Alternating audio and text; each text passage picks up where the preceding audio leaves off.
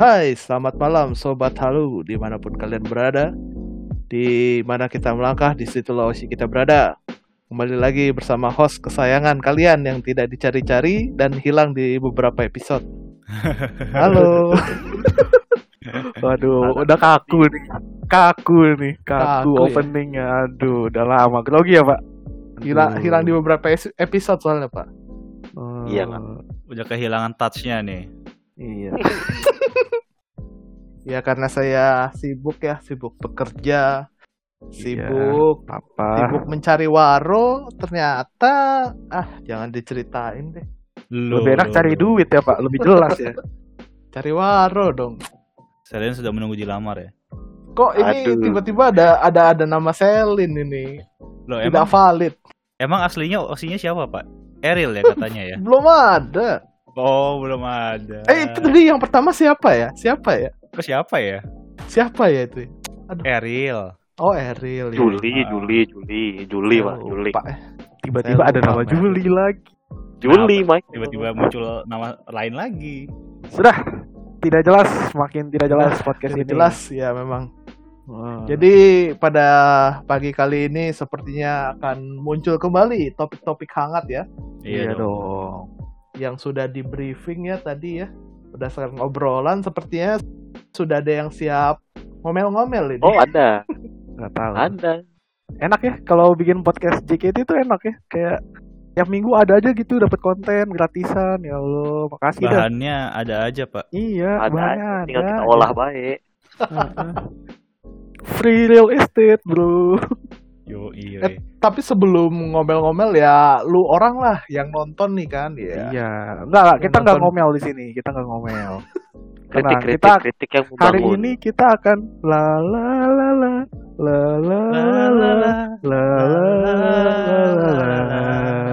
kita akan mereview Boku no Taiyou. Ya, gimana? Ya, gue biasa untuk memoderasi percakapan kita pagi ini. Tetap sama gue, tadi ada Mike yang mau buka, ada gue Irfan, lalu ada Vander. Halo. Ada Rio juga. Halo, apa kabar? Nah, jadi kita hari ini mau review-review nih tentang Boku no Taiyou yang tadi telah ditayangkan. Ini Boku no Taiyou biasanya sangat semangat ya, tapi hari ini agak sedih gitu ya. Sedih, emosi, banyak tubir. Waduh. Ada apa ini hari ini Boku no Taiyou ya? Ya, gini dulu deh. Kita bahas Boku no Taiyou-nya dulu. Boleh. Jadi biar kita bahas teknis. Iya, biar adem dulu lah, biar yang senang-senangnya dulu. Iya. Gue mau tahu setlist Boku no Taiyou buat kalian tuh maknanya apa. Walaupun setlistnya baru sebentar kita nikmati nih. Iya. Gimana? Kalau Vander gimana nih? Saya ya, ini tuh setlist yang membuka mata saya kepada dunia akademi. Oh. Jadi ini setlist pertama saya sebelum nonton Pajama. Gue nontonnya Boku no Taiyou dulu. Jadi kayak yang ini setlist akademi pertama gue lah. Jadi ini berkesan sih buat gue, BNT itu. Makin mencintai adik-adik akademi mulainya dari sini. Jadi gara-gara Boku no Taiyou bahkan lu jadinya seneng sama adik-adik akademi gitu ya? Betul, iya. Jadi kayak, wah sepertinya saya ingin melihat tumbuh kembang anak-anak ini gitu. Ah bohong. Diam, kamu diam. Berarti keputusan yang tepat ya sebenarnya Boku no Taiyou ditaruh di akademi ya, selain Pajama ya.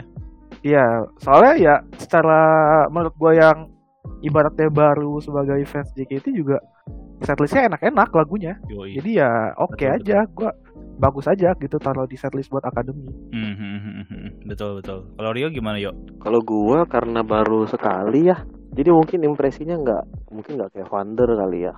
Tapi untuk kali pertama gitu nonton setlist lain selain Azel no Yoake, gue kan istilahnya puris J. Enggak puris dong. Lebih condong ke tim J. Jadi kayak nggak sempat nonton setlist lain. Terus kebetulan nih Boku no Taiyou kayaknya menarik nih karena kan bisa dibilang nih setlist cukup legend juga ya. Yoi, betul. Lagu-lagunya oke juga. Jadi ya angin segar gitu buat telinga gue juga. Terus liatin Freya waktu itu, gemes banget. Ya Allah, satu umur. Gemesan mana sama Gaby yuk? Oh Freya dong. Oh gitu, oke. Gap, tolong Gap. Gap, tolong Gap. Gap, tolong Gap. Gitu mainannya ya gitu, mainannya oke deh. Mike udah pernah nonton belum sih? Belum gua, makanya. Belum pernah nonton ya? Tidak berbicara banyak. Tapi lu udah pernah dengar lagu-lagunya? Ya Boku no Taiyou doang. Belum berminat sebenarnya. Masih lebih suka Pajama saya. Oh, oke. Okay. Ya nanti nontonin Marsha ya, berarti Pajama ya. Yeay. Lu gimana Irfan, tolong di review juga lah. Buat gua tuh Boku no Taiyou itu setlist yang on par sama Azel no Yoake ya. Wah, dari segi semangatnya sama lah ya. Menurut gua tuh dari segi komposisi lagu, kayaknya lagunya tuh nggak ada yang nggak enak gitu ya. Betul, kayak itu gua setuju. Ya, okay. Betul. Terus ada lagu favorit gua juga, Bingo. Wah iya. Itu. Wah, pokoknya setlist top gua itu ya so far ya yang gua tahu ya. Walaupun gua udah dengerin beberapa lagu di setlist lain juga ya. Walaupun gua nggak ngelihat langsung gitu kan. Ada pertama tetap Azel no Yoake. Kedua tuh Boku no Taiyou on par sama Tadda Ren. Tadda Ren Naichu. Oh, iya, Tadda Ren Naichu. Tadda Ren Naichu tuh juga enggak ada yang enggak enak juga lagunya satu setlist. Jadi setlist yang bener-bener manjain telinga sama manjain visual juga karena sangat gemes member-member ya. Menurut kita ini ya, guys. Iya, menurut kita. Ya. Karena referensinya limited soalnya. Betul. Kalau menurut kalian setlistnya apa namanya? Sakagari yang terbaik ya tidak apa-apa. Bisa juga. Nah, buat kalian kalau tadi nih di Boku no Taiyou atau mungkin selama kalian lihat Boku no Taiyou, menurut lu tuh momen atau pas mana yang bener-bener lu tunggu-tunggu gitu, atau mungkin yang paling ngena di hati lu, mungkin yang tadi juga, yang pas lu lihat tadi juga. Iya, kalau gua justru gue nunggu itu bagian terakhirnya. Oh. Bingo sama satu lagi Boku no Taiyou. Bingo itu udah pasti lah, kita semua nunggu lah Bingo itu. Yoi. Ya itu lagu-lagu encore emang di paling tunggu sih karena gimana ya? Bingo itu anget udah aja gitu dengernya, anget gitu. Anget dengernya anget. Apalagi kalau kayak tadi itu Boku no Taiyou-nya berkesan sekali tapi saya kesel. Keselnya ntar saya ceritain. Oke. Rio gimana Rio? Kalau gue sih lebih suka Himawari ya, nggak tahu kenapa kayaknya memorable aja di gue. Padahal lo nggak pernah ngapa-ngapain gitu nonton Himawari. Apa ya lagunya atau lagunya kayak ada kayak gue pernah dengerin lagu di kehidupan gue masa lalu gitu, enak aja gitu. Anjing masa lalu bang, masa lalu. JKT baru 9 tahun anjir ya, masa lalu. Siapa tahu kan ada JKT juga di hidup past life gue. Siapa tahu? Anjir, kagak jelas bocah mabok lu ya. Hah? Mabok susu yang tadi kayaknya nih Pak. Oke, jadi Boku no Taiyou tuh setlist yang apa ya? Terlalu cepat hilang dari kehidupan kita ya, sayang sekali ya sebenarnya ya. Emang ini udah nggak ada lagi Boku no Taiyou ya? Nah itu yang belum tahu. Itu yang gue pertanyakan sebenarnya. Sayang banget kalau nggak ada lagi. Ya gue nggak tahu apa iya gen 9 sekarang sama yang gen 8 itu bisa dijejelin 2 setlist gitu loh. Kalau dulu kan banyak ya orang-orangnya ya. Betul. Iya benar. Tapi kan gen 10 mau masuk juga. Oh iya, tapi kan biasanya Pajama dulu kan. Pajama dulu sih, iya. 89-nya mungkin ya maksudnya ada lah, pasti latihan juga itu Boku no Taiyou langsung. Tapi tidak langsung perform gitu loh. Maksudnya pasti latihan dulu. Iya. Cuma Pajama tuh kayak sakral gitu loh, lo harus nguasain dulu, mungkin baru step up tuh Boku no Taiyou gitu loh. Betul. Tapi kalau langsung hilang aneh aja sih gitu. Baru berapa kali kan? Atau jadi setlist tim T. Waduh. Kita tunggu aja. Percuma dong tadi nangis-nangis. Aku tidak bisa Boku no Taiyou lagi. Taunya Loh, kok aku jadi Himawari lagi? Kok aku Himawari biru lagi kata Pioni? Nah, kan Rio tuh suka Himawari kan. Kita tahu nih Himawari tuh lagu legend ya. Yang gua tahu nih ya, ada Ajulu tuh, ada Ayana, ada Veranda, ada Vini yang paling legendnya lah ya. Itu paling legend. Ya Vini. Menurut lu Himawari berikutnya siapa deh? Kira-kira kalau BNT dibawain lagi di Akademi? Lenatea. Oh. Gitu. Ngebias banget gue ya. Tapi bisa. Kalau dilihat dari personalitinya bisa mungkin. Iya jadi Himawari biru dia. Soalnya kalau di setlist unit song lain kayak nggak cocok gitu sih si Marsha itu. Sepertinya. Sih? Ya kan tapi belum terbukti Pak, belum terbukti. Ini baru asumsi. Kita belum tahu kan kayak gimana sebenarnya kalau di panggung kayak gimana kan ternyata ya. Ternyata dia seperti Azizi ya kan. Mm-hmm. Suka lupa Tuhan. Wah, Azizi gimana tuh Pak? Azizi gimana tuh? Enggak tahu Pak, kan Bapak yang nonton. Saya mah denger cerita doang. Idi. Saya mah denger gosip doang. Nah, tapi kan seenak-enaknya Boku no Taiyou ya, seceria-ceria Boku no Taiyou, hari ini tuh kayaknya tidak 100% emosinya tuh di situ kan. Betul. Nah, kayaknya kalau dari streamingnya ada sedikit masalah ya, atau agak menurun ya kualitas ya hari ini ya. Hari ini benar-benar parah saya streaming. Iya, gue nonton bareng sama Vander, kasihan Vander sambat terus. Benar-benar. Kenapa tuh, Jor? Sumpah nih kameramen RCTI+ duel aja dah kita dah, bener-bener dah. Kesel banget. Kasar. Bukan kasar Pak, bayangin Pak lu sekolah ya, sekolah nih jadi kameramen, sekolahnya apa sih misalnya? Perfilman dah, apa dah kagak ngaruh jadi kafe. Ambil gambar tuh dari kaki Pak, nge-shootnya dari kaki, lu bayangin. Lu mau nonton apa? Lu fetish sama kaki. Astagfirullah. Gimana sih Bapak, ini siapa sih yang ngambil ininya, rekamannya, ambil gambar, gue pengen ketemu dah. Kan ada angle yang lebih bagus gitu loh, bisa full body atau gimana. Ini balik lagi kayak RCTI+ yang gratisan jadinya. Kemarin udah dipuji. Tapi Anda kan gitu nontonnya kan. Gratisan bukan? Loh, saya bayar, enak aja. Bayar. Sudon kamu. Maksudnya yang turun drastis sih menurut gue ini yang hari ini ya, pengambilan gambar ya terutama. Karena tadi tuh harusnya banyak shoot yang memang bisa bisa lebih bagus, tapi bisa diambil gitu ya momennya. Iya, tapi gara-gara kameramennya kocak nih jadi kagak keambil gitu loh. Jadi contohnya aja yang pas terakhir tuh yang udah bagian part sedih-sedihnya itu banyak banget yang miss moment cuy, kayak lu nge-shootnya orang-orang itu doang, harusnya lu bisa nge-shoot yang lain, siapa ini yang di-shoot kalau kagak Salza, Afika, balik lagi ke Salza. Jesse abis itu gue tahu memang Salza nangis, cuma yang lain kan juga ada gitu momen-momen yang harus lu ambil. Lebih kayak ke tengah doang ya, kayaknya nggak angle-nya tuh nggak multi banyak gitu, terus ganti-ganti dari angle mana ke angle mana tuh kayaknya tadi maininnya nggak banyak ya. Yang kiri kanannya tuh cacat, terutama yang kanan gue perhatiin ya, kamera kanan tuh balik lagi kayak kamera dahsyat. Nge-shootnya, yang zoom dari bawah dari gitu kan, terus lari ke kiri kanan. Iya, terus membernya di zoom gitu. Aduh, itu gue tadi marah-marah cuy nontonnya. Mau sedih tapi nggak bisa ya. Tolong JOT didengarkan ya. JOT ya. RCTI+ ya. Iya, apa aja dah. Produsernya RCTI+ kan sebenarnya. Secara RCTI+. Ini ya. Secara semua teknisnya ya. Mungkin gabungan juga sih. Iya. Tapi gue tuh nggak nyadar sampai lo bilang sih sebenarnya. Mungkin karena gue tadi terlalu enjoy ya. Gue nggak tahu nih, tapi gue sih nggak nyadar sebenarnya. Cuma yang gue paling sadari tuh penurunannya sebenarnya lumayan di sound sih.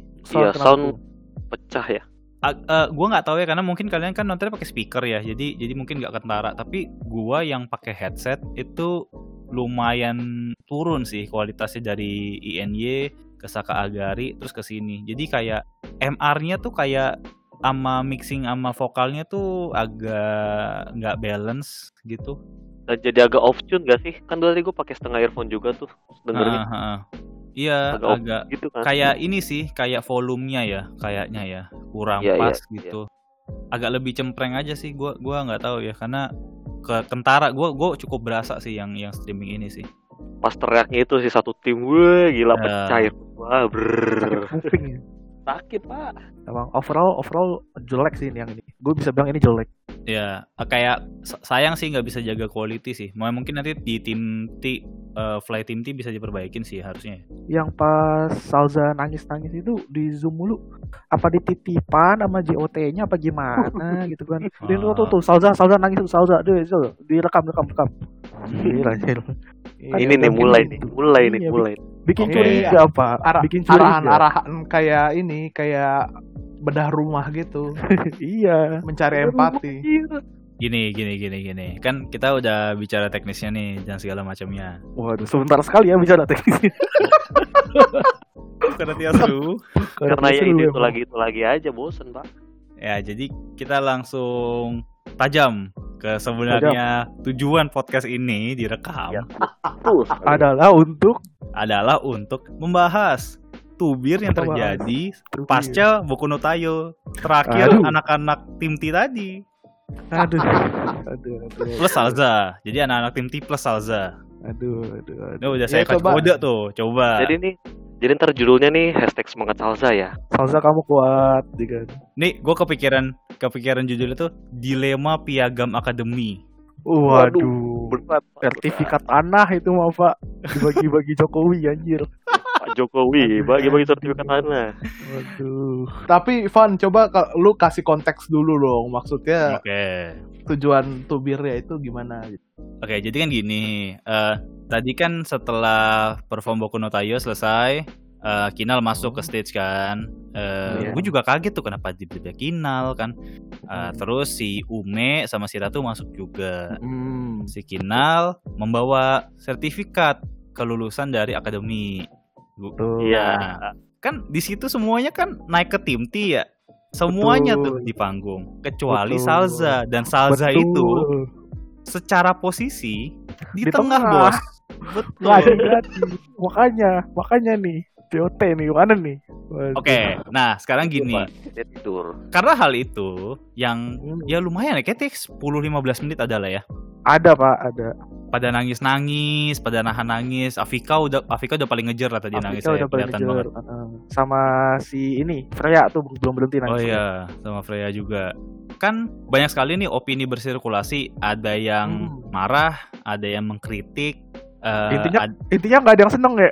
Intinya mostly tidak seneng lah gitu ya dengan kejadian tadi. Iya. Yeah. Oke, konteksnya gini. Dengan kejadian tadi, dengan rundown seperti itu, betul. Apa yang terlintas langsung di pikiran lo? Maksudnya lo marah, terus marahnya tuh ke siapa dan kenapa gitu? Mungkin dari yang paling sambat dulu nih, atau iya, disimpan dulu, Rio dulu dia mungkin. Rio yang dulu paling sambat di belakang dulu dia coba. Rio dulu. Waduh. Kenapa saya yang mulai? Oke gini. Pertama, kenapa harus ada gimmick-gimmick kasih sertifikat gitu? Satu. Oke. Dua. Kalaupun misalnya dipaksakan harus ada gimmick-gimmick yang tadi tuh kasih sertifikat, Salza kan bisa istilahnya disuruh langsung aja balik ke backstage. Oke. Jadi kan agak enak gitu. Oke. Boleh. Yang apa yang paling mendasar tuh kenapa line up-nya ada dia dan dipaksakan teater cuma 15 orang, padahal kan ada Ratu sama Ume di situ. Kenapa enggak mereka berdua aja ketimbang lu kembalin satu orang terus masukin Salza kan?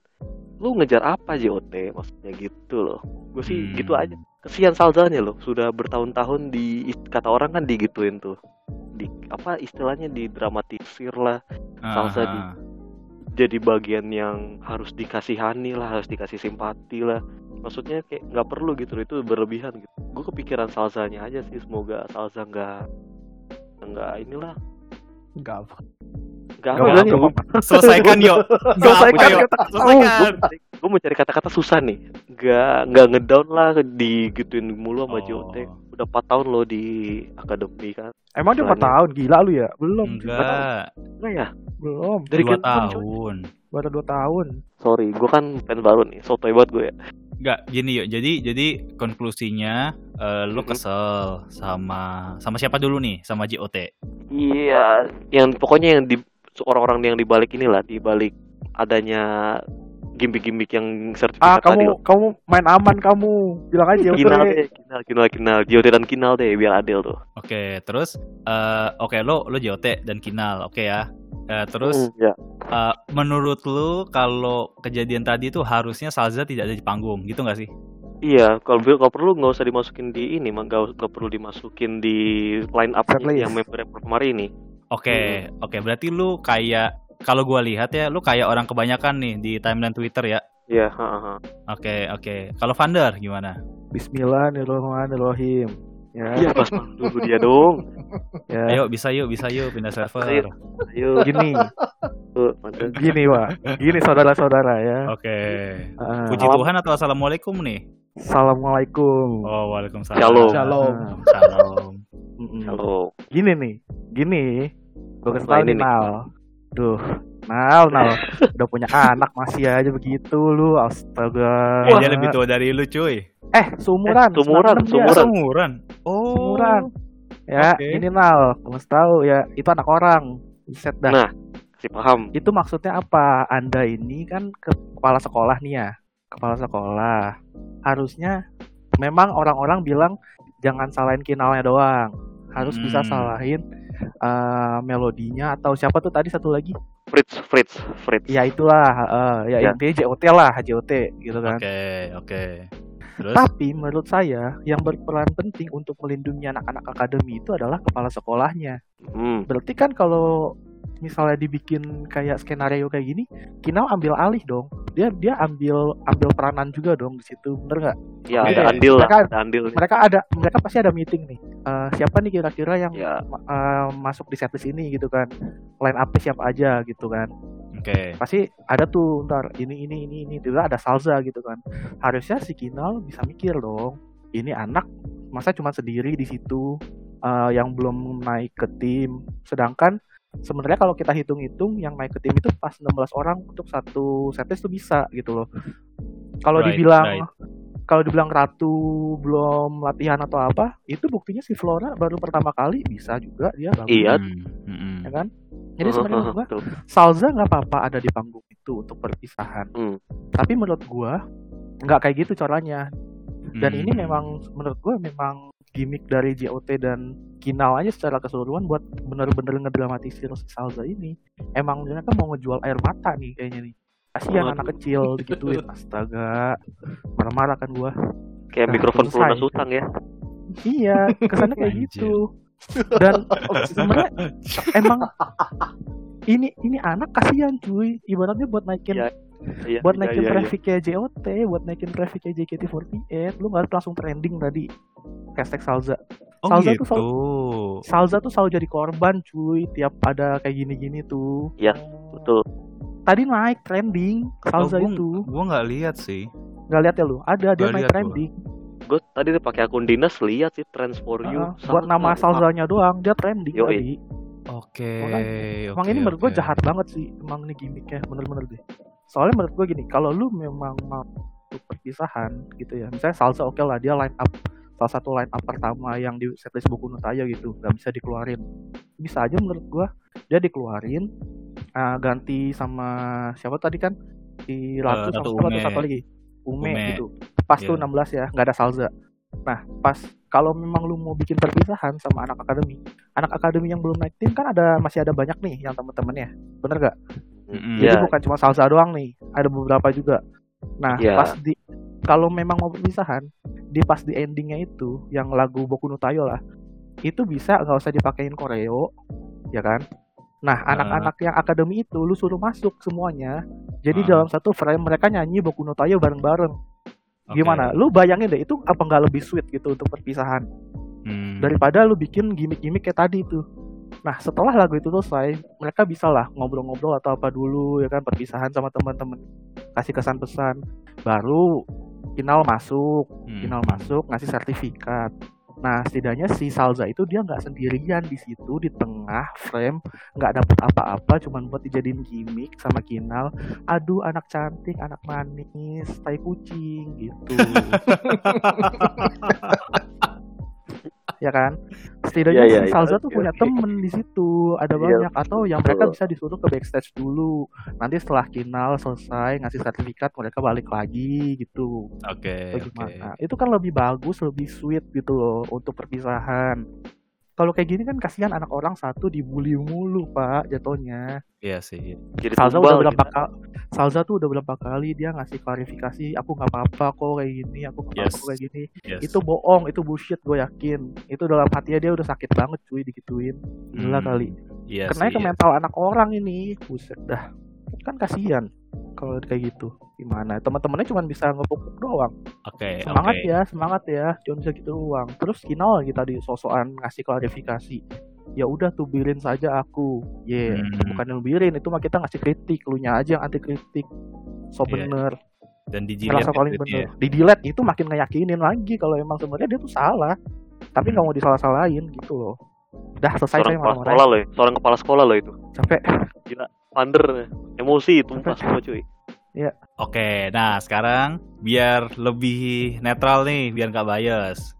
Ada Mike, coba Mike. Kalau menurut lu nih, lu kan tahu konteksnya Salza kayak gimana kan?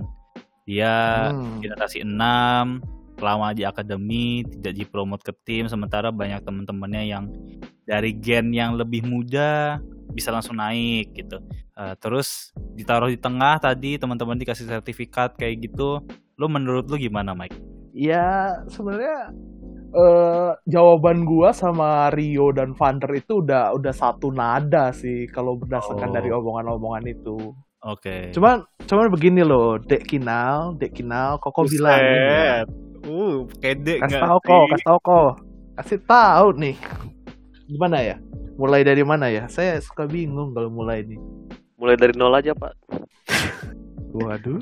Iya, jadi gimana ya? Kalau menurut saya ya saya setuju yang sama Vander bilangin, kurang lebih acaranya begitu. Cuman begini, kan yang bentar dingin banget ya kayaknya ya. Kenapa hari ini lagi dingin-dingin ya, Pak? Kenapa hari ini lagi tiba-tiba jadi dingin. Jadi saya bingung mau ngomong apa. Dimatiin dong. Gini. Kalau Salza itu ada di panggung, ya nggak salah gitu loh. Ya memang Salza tuh memang pantas ada di panggung itu. Harus ada di panggung itu sebagai gimana ya, perwakilan lah. Dia kan anak akademi juga gitu loh. Yes. Kalau misalkan ditaruh di backstage sampai akhir, justru kasian nggak sih lu gitu? Gimana sih? Nggak berpisah sama teman-temannya. Gitu. Nah, cuman begini. Yang gue bingungin itu gimmick ngasih sertifikat sih. Di situ, kenapa? Maksudnya kalau ngasih gimmick sertifikat tuh gimana ya? Gak harus ada acara live gitu kan, gitu loh. Jadi dilakukan secara terpisah aja. Jadi yang tadi pas tayang di live ya sampai nyanyi itu semua selesai. Baru tuh udah off air baru ngasih sertifikat foto-foto kayak gimana gitu. Ya kan gimana ya, kalau yang tadi lu lihat kan, maksudnya gimana sih ngasihnya, kasian Salzanya gitu. Kayak ngerusak suasananya gitu ya? Iya, acaranya itu orang. Acaranya itu live streaming masalahnya, diliatin dari Sabang sampai Merauke gitu. Ya lu mempermalukan satu anak-anak ke seluruh Indonesia, men. Yep. Ya gua gak tahu sih, maksudnya lu orang yang beli mungkin masih dari daerah Jakarta gitu, gua nggak tahu ya, siapa tahu ada orang-orang teman-teman di luar daerah gitu kan, ada yang VC aja tadi sampai Kalimantan, iya cuy, siapa tahu ya ada yang nonton dari Papua gitu ya, iya ya keterlaluan sih menurut gua disitunya. Maksudnya kalau misalkan ada acara bagi-bagi foto-foto sama gimana sih kayak perpisahan inaugurasi gitulah, bagi-bagi sertifikat gitu, sebaiknya dilakukan di acara terpisah, jangan lu sengaja masukin mepet-mepetin acara di on air gitu loh. Buat apa? Gitu sih kira-kira. Nah kalau gue punya perspektif yang agak berbeda nih. Silakan. Nah, ya. Silakan. Kalau kayak di Najwa Shihab nih, Rio, Mike sama Vander tuh dudukin di bagian kiri yang biasanya yang oposisi pemerintah nih. Iya oposisi. Ya. Kalau gue yang di kanan. Apa Najwa Shihab ya? Pemerintah. Oh, ya, pemerintah. Oke, coba dikasih kursi, saya pro. Waduh, wah ini gini nih. Wah, ini kita udah dapet japri nih orang nih. Ini jasanya nih. Enggak. Jadi gini, kalau gue ngelihat tidak ada yang salah dengan yang tadi. Oh, kenapa tuh? Enggak ada yang salah. Nih ya gue point out satu-satunya. Iya, coba. Salza perform tidak salah. Jadi gua kontra sama Rio kalau Salza kenapa nggak dimasukin ke member list BNT tadi, masukin aja nggak apa-apa menurut gua. Ratu Ume kenapa nggak dimasukin? Pasti ada alasan, entah mereka nggak punya waktu untuk latihan atau mereka emang juga mungkin belum pernah latihan sama sekali. Bisa jadi Flora itu pernah jadi untuk substitute atau cadangan, kita nggak tahu. Oke. Jadi itu poin pertama gue, Salza itu menurut gue tidak masalah untuk perform. Yang kedua, tidak masalah juga sebenarnya piagam itu diberikan di situ. Oke.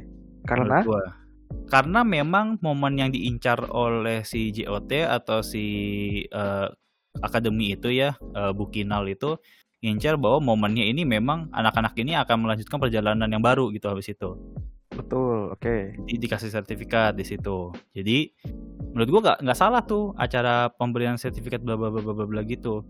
Setuju. Nah, tapi menurut gua tuh sebenarnya yang tidak tepat adalah cara Bukinal nge-tweet. Bukinal.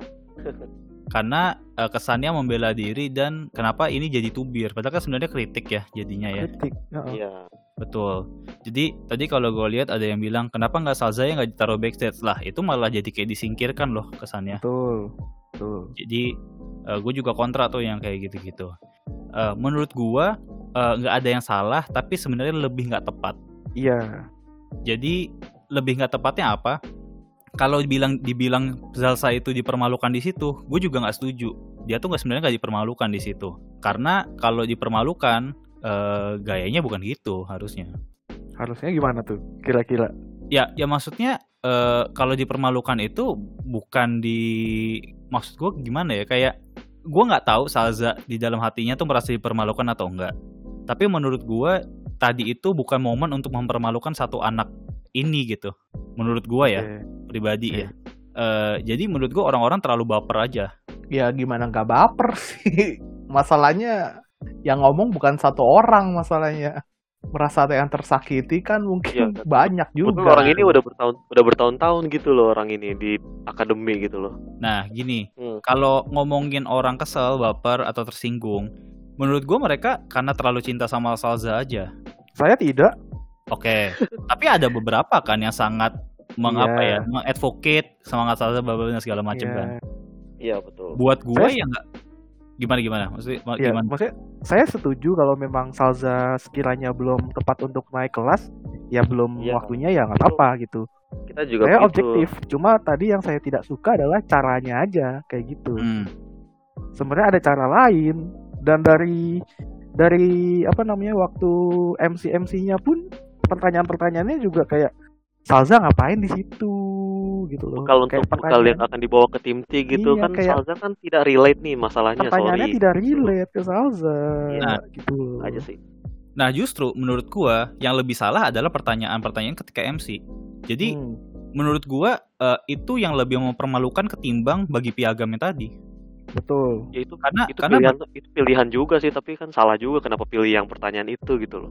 Nah, bagi piagam itu menurut gue gak mempermalukan. Itu justru apresiasi. Dan menurut gue Bukinal juga sudah menunjukkan apresiasinya kepada Salza di situ. Oke.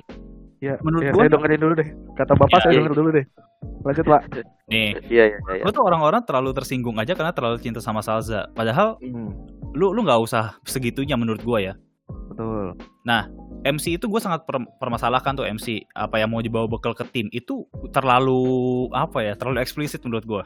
Terlalu untuk yang sudah pasti naik tim gitu loh. Betul. Dan Salza harus menjawab. Itu menurut gue lebih memalukan daripada momen piagam. Sangat sih. Itu kayak memaksa lo gitu. Padahal kan. Makanya tadi pas yang bagian Salza jawab itu dia ini kok kayak asal gitu jawabnya. Iya. Kayaknya udah males juga sih. Iya. Jadi kalau orang bilang orang piagam yang masalah, menurut gue ada yang lebih masalah daripada piagam. Justru menurut gue piagam itu normal seperti ya kegiatan BUMN di Indonesia ya, award, di foto gitu, senyum ya, rutinitas lah, formalitas lah. Saya setuju untuk yang bagi sertifikat, tapi saya nggak setujunya ketika Salza ada di tengah dan dia tuh di frame bener-bener ketika orang-orang ngambil sertifikat tuh dia di situ ke shoot gitu. Iya, jadi kayak ada di kiri layar tuh ada kayak yang lagi mukanya agak kurang enak gitu, sedih, nahan nangis gitu. Bener-bener mendramatisir banget sih kalau tadi tuh kesannya kayak sengaja Salsa di center gitu, terus lu bagi-bagi sertifikatnya di depan dia. Menurut gue sih nggak tahu ya, mungkin orang terlalu sensitif, tapi gue ngelihatnya ya jadi taruh di tengah, gue kasihan jujur, tapi nggak di sini doang men yang kejadian kayak gitu. Iya sih. Kalau lo di kantor ada temen lu yang seangkatan di promote itu di celebrate satu kantor men. Betul. Dan menurut gua sama, maksud gua kalau lo anggap itu memalukan, gimana cara orang bisa move on gitu? It's a very normal thing menurut gua, dan kalau orang bilang didramatisir ya mungkin karena pada nangis. Jadi kalau nggak pada nangis juga kayaknya biasa aja sih. Tapi gini Pak, kalau kata lu kan tadi kalau di kantor begitu, setuju. Memang kayak gitu budayanya. Itu diselebrit habis-habisan. Iya. Tapi kita harus lihat lingkup ya Pak. Itu lingkup kantor, ngerti nggak? Maksud gua. Jadi kayak kalau lingkup kantor itu yang lihat dia doang. Nah kalau si Salsa ini, ya benar kata Mike, yang lihat itu satu Indonesia dari Sabang sampai Merauke Pak. Oke. Gitu loh. Jadi lebih luas yang lihat. Yang melihat dia diperlakukan seperti itu banyak, bukan cuma orang satu gedung doang. Kalau misalnya acara tadi cuma kayak nggak di live dan yang nonton cuma kita doang di teater, mungkin oke, nggak apa-apa gitu. Yang tahu kita doang. Yang dipermasalahkan adalah ketika anak kecil ini, anak yang bahkan belum kuliah ini ditonton orang dari berbagai golongan dari Sabang sampai Merauke. Dan dia harus di tengah-tengah kayak gitu sendirian. Ketika yang lain pegang sertifikat, dia nggak pegang sertifikat.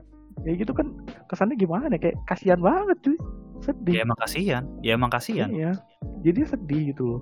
Kalau gue tuh nggak sukanya adalah orang-orang itu kayak terlalu tersinggung gitu. Maksud gue ya udah gitu. Jadi kayak tadi itu salah gitu. Momennya salah. Padahal kan sebenarnya menurut gue momennya cuma kurang tepat aja. Iya, itu loh. Jadi kayaknya tuh salah banget tadi dan seakan-akan ini udah plan sebelumnya untuk mempermalukan dia, kan sebenarnya enggak gitu. Sebenarnya enggak sih, iya. Mungkin emang budayanya gitu kali ya, selebrasi budayanya gitu kali ya, kita aja nggak tahu kali ya. Tapi terlihatnya kan seperti itu. Ya persepsi orang, makanya menurut gua nggak tepat karena berarti si JOT ini ketika bikin rundown nggak mikirin persepsi orang. Ngerti kan bedanya salah sama kurang tepat? Ngerti. Iya, benar.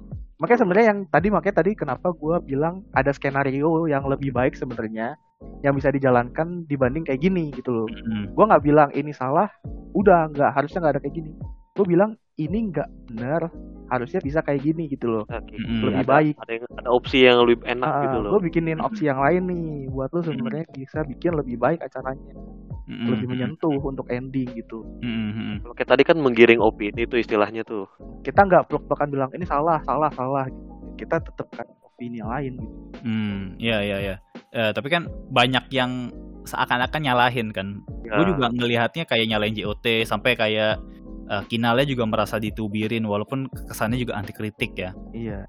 Nah, itu sih sebenarnya. Iya, kalau menurut gue ya mending yang terpiagam tadi, mending gak usah ada sekalian, tapi pas lagi inti sekali. Jadi bener-bener di awal sebelum performance bagi piagam, ini kalian udah resmi, sekarang kalian bisa perform sebagai tim. Iya, itu lebih bagus model gimmicknya. Malah. Gimmicknya lebih bagus. Kayak lu dikasih tiket untuk naik kelas gitu kan. Lu mulai perform lah. Betul. Dibanding kayak tadi tuh sebenarnya udah mepet sebenarnya tuh ya. Tadi tuh momen paling bagus tuh udah pas selesai lagu Boku no Taiyou tuh udah bagus banget serius deh. Iya, betul. Kayak betul. Itu benar-benar udah perpisahan, bagus banget. Enggak perlu ada tiba-tiba lohe kok Kinal nongol. Apa ini gitu. Kan gua yang nonton udah sedih-sedih ya kan, udah ikutan terharu ngelihat Freya nangis, Alza nangis ya kan. Kirain gue nunggu-nunggu momen mungkin mereka ada mau peluk-pelukan atau apa gitu kan, mau ada MC terakhir gitu kan, teman-teman dari akademinya muncul semua atau gimana. Loh, yang datang kepala sekolah, merusak momen jadinya gitu. Iya, ngebubarin tongkrongan. Iya, gue sepakat sih yang itu sih. Jadi nggak tahu ya, kalau gue sih gue melihat tidak ada yang salah dengan yang momen tadi ya. Pokoknya keseluruhan semua ini tidak ada yang salah. Kasihan sama Salza, iya kasihan. Cuma berarti sekali lagi membuktikan bahwa manajemen JKT48 itu kadang-kadang tidak memikirkan apa yang akan terjadi selanjutnya di setiap action mereka. Iya, dia nggak mikirnya kurang jauh. Bukan, atau yang kayak gue bilang lagi tadi, ini cara mereka untuk cari traffic. Nah ya, gue nggak mau kayak gitu sih mikirnya sih kalau gue ya. Bukan susun Pak, ini trik marketing Pak. Trik marketing memang. Iya, buat narik traffic. Bagus banget buat ini. Naikin views gitu ya. Iya, orang jadi trending Pak. Bayangin aja di Twitter jadi trending. Tapi isi orang marah-marah semua. Ya bad publicity dong gitu jadinya menurut gue. Jadi kalau kayak gitu aslinya sih bodoh namanya. kita tidak tahu mau. Tapi kalau gue denger dari wota-wota lama memang begitu dari dulu, gimana ya, tuh? Bisa jadi sih. Ya, gue sih ngelihat bisa banyak multi perspektif ya. Maksudnya multi tafsir ya jadinya ya, kayak kegiatan kayak tadi. Karena kita tidak tahu sebenarnya apa yang terjadi di backstage. Mm-hmm, betul. Oh, benar. Gue setuju tidak yang salah. Tapi sebenarnya ada yang salah. Apa tuh? Yang salah adalah kameramen ya. Masih kesel gue. Balik lagi. Orang ngadi-ngadi tuh orang. Sambat. Ngadi-ngadi tuh orang gitu ya. Gue lagi enak-enak nonton, maksudnya kaki. Maksudnya apa? Mohon maaf nih. Minta maafnya sekarang kita nih. Malah RCTI+ sih yang salah ya. Semuanya apa ya? Salah RCTI+ ya. Salah RCTI+. Orang lagi nungguin pada nangis-nangis, maksudnya kaki. Maksudnya apa? Coba. Coba tuh. Ya. Jadi kesimpulannya apa deh? Titik tengahnya sih gini, kita sebenarnya bukan cari apa, bilangnya bukan salah sih, mungkin lebih kurang tepat aja gitu. Dari kegiatannya, momennya juga kurang tepat gitu. Jadi serba salah gitu loh. Sebenarnya ada banyak skenario yang lebih baik yang bisa dijalankan ketimbang yang tadi. Betul. Kayaknya kita juga enggak tahu dapurnya mereka gimana waktu meeting ya kan. Nah, udah, mau gimana sudah terjadi. Tubir juga sudah keluar, sudah. Tinggal damage control, Cika kirim foto. Iya. Damage control, Cika kirim foto. Besok tunggu Shani kalau masih tubir ya. Udah enak lah. Apa? Kita dapat konten jadinya kan? Makasih. Real estate. Iya kan? Ya udah. Sebenarnya kita marah-marah cuma gimmick guys. Alah. Under mah gimmick.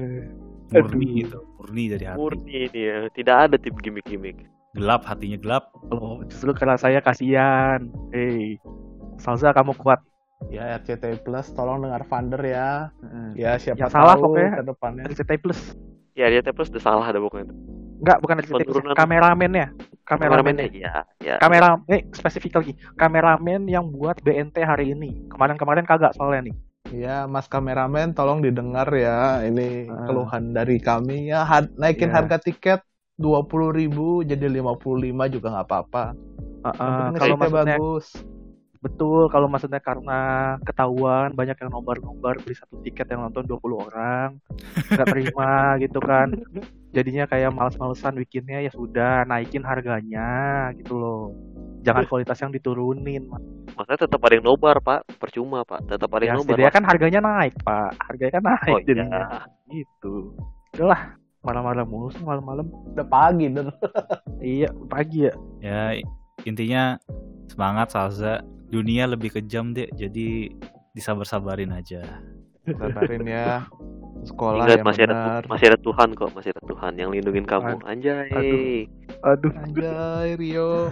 Gue kenapa sih? Rio kayak gini aja bawa Tuhan sehari-hari mah. Weh, sembarangan lu, Gap, tolong diarahkan Gap ke arah yang lebih baik Rio Gap. Diam kamu, diam. Diam kamu. Gereja online cok masih sembarangan kamu. Pertanyaan gue sekarang gini deh, itu yang milih MC siapa sih? Nggak tahu. Nggak tahu. Itu juga salah tuh. Jotnya itu juga salah tuh. Itu juga salah tuh yang milih itu. Udah. Itu aja dah. Si Kinal mah udah dah emang kerjaannya begitu kali ya. Mau gimana lagi? Ya, nggak tahu ya. Nama juga orang kerja ya, Wan. Gimana ya, kadang-kadang kita tidak bisa terlalu idealis ya. Iya. Betul. Mungkin disuruh manajemen juga. Iya. Manajemennya siapa ya? Bosnya? Gak tahu. Aku gak tahu siapa sih. yang ngepelnya maju gak sih? Aduh, ngepel apa nyapu yuk? Nyapunya maju. Aku gak tahu. Enggak.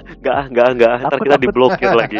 Aku takut diblok. Enggak. Jadi podcast ini kesimpulannya adalah JOT tolonglah pemikiran terkait persepsi customer itu dimajukan. Jangan ngepelnya aja dimajuin. Aduh. Pedes, bro. Dah, close. Sebelum semakin tajam. Belum ya kita menubir sampai yang punya Densu kita tubirin ya. Sekarang kamu. Oke, Mike silakan Mike. Iya deh, udah nih segini doang nih. Udahlah, jangan banyak-banyak pak. Tapi kenapa ya kemarin waktu Sakagari kita nggak bikin konten ya? Oh, kenapa ya? Kerja apa ya? Aja sih soalnya bagus cuy. Tidak ada yang perlu kita review. Aku sibuk 5 hari ini. Oh, kamu sibuk kerja terus. Bukannya karena terlalu sempurna jadi tidak usah ditonton lagi gitu. Kita nonton loh Sakagari loh, jangan salah. Oh, karena ada Shadi gak bisa dicela. Kalau dicela podcast kita tutup nanti. Wow. Ya. Tidak aja, tidak bikin konten. Bubar. Tutup nih. Oke. Jadi ya begitulah kira-kira teman-teman, walaupun di awal sebenarnya udah berusaha ngerem sepertinya ya. Cuman pada akhirnya tengah-tengahnya keluar juga kan wujud-wujud sebenarnya dari podcast kami. Iya. Seperti itu ya teman-teman. Jadi ya mohon dimaafkan jika banyak kata-kata kasarnya ya. Kata-kata yang tidak pantas mungkin. Fioni kalau denger jangan dicontoh ya aku ya. Sempet-sempetnya. Fioni tolong ya, bajunya jangan sama terus.